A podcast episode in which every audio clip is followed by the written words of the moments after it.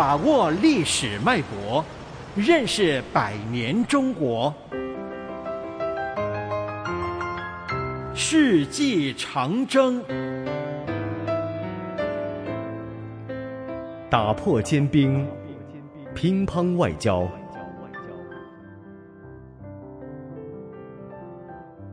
每年的三月是日本最美丽的季节。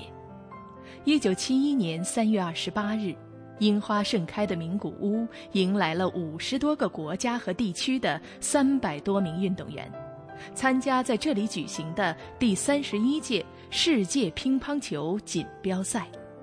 在毛泽东和周恩来的直接过问下，中国乒乓球队在与世界乒乓球锦标赛绝缘六年之后。重返世界乒坛，这也是中国自文化大革命以来第一次参加世界性的体育比赛。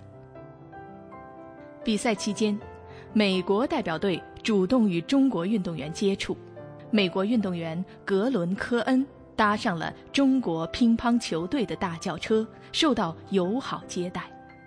中国队员庄则栋向科恩赠送了一面杭州织锦。作为礼物，科恩则回赠了一件印有和平标志的短袖衫。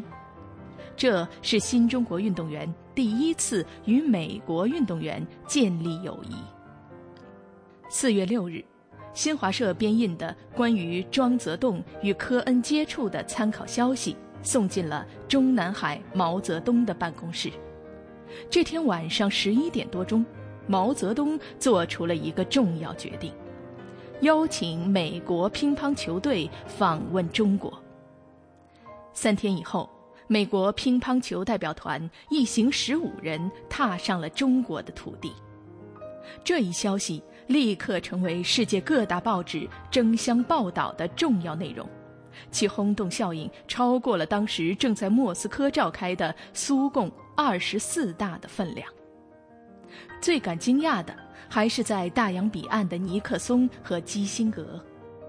尼克松叹道：“我们从未料到对华的主动行动会以乒乓球队访问的形式实现。”四月十四日下午，周恩来在接见美国乒乓球代表团时说：“你们这次应邀来华访问，打开了两国人民友好来往的大门。”就在同一天。在太平洋的另一端，美国总统尼克松发表声明，宣布结束已经实行了二十年的对华贸易禁令，放宽对华货币和航运管制。小球带动大球转，中美改善关系的契机，终于通过两国间的乒乓球交流不经意的到来了。这一年，按照周恩来的指示。新华社编发的参考消息扩大了国内的发行量，许多普通居民开始有机会了解国际形势的风云变化。一九七一年七月九日凌晨，美国国家安全助理基辛格乘坐巴基斯坦航空公司的飞机悄悄来到北京。这次秘密访华行动代号为“波罗行动一号”。取马可波罗东方之行的意思。基辛格在北京停留了四十八小时，与周恩来总理举行了十七小时的会谈。在会谈中，基辛格表示，美国希望台湾问题能够和平解决，并将随着中美关系的改善，逐步减少在台湾的驻军。一周以后。全世界通过电视转播听到了美国总统尼克松发表的电视讲话，他宣布将在一九七二年五月以前访问中国。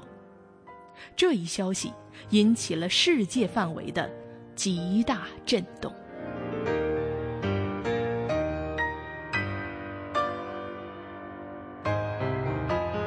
世纪长征。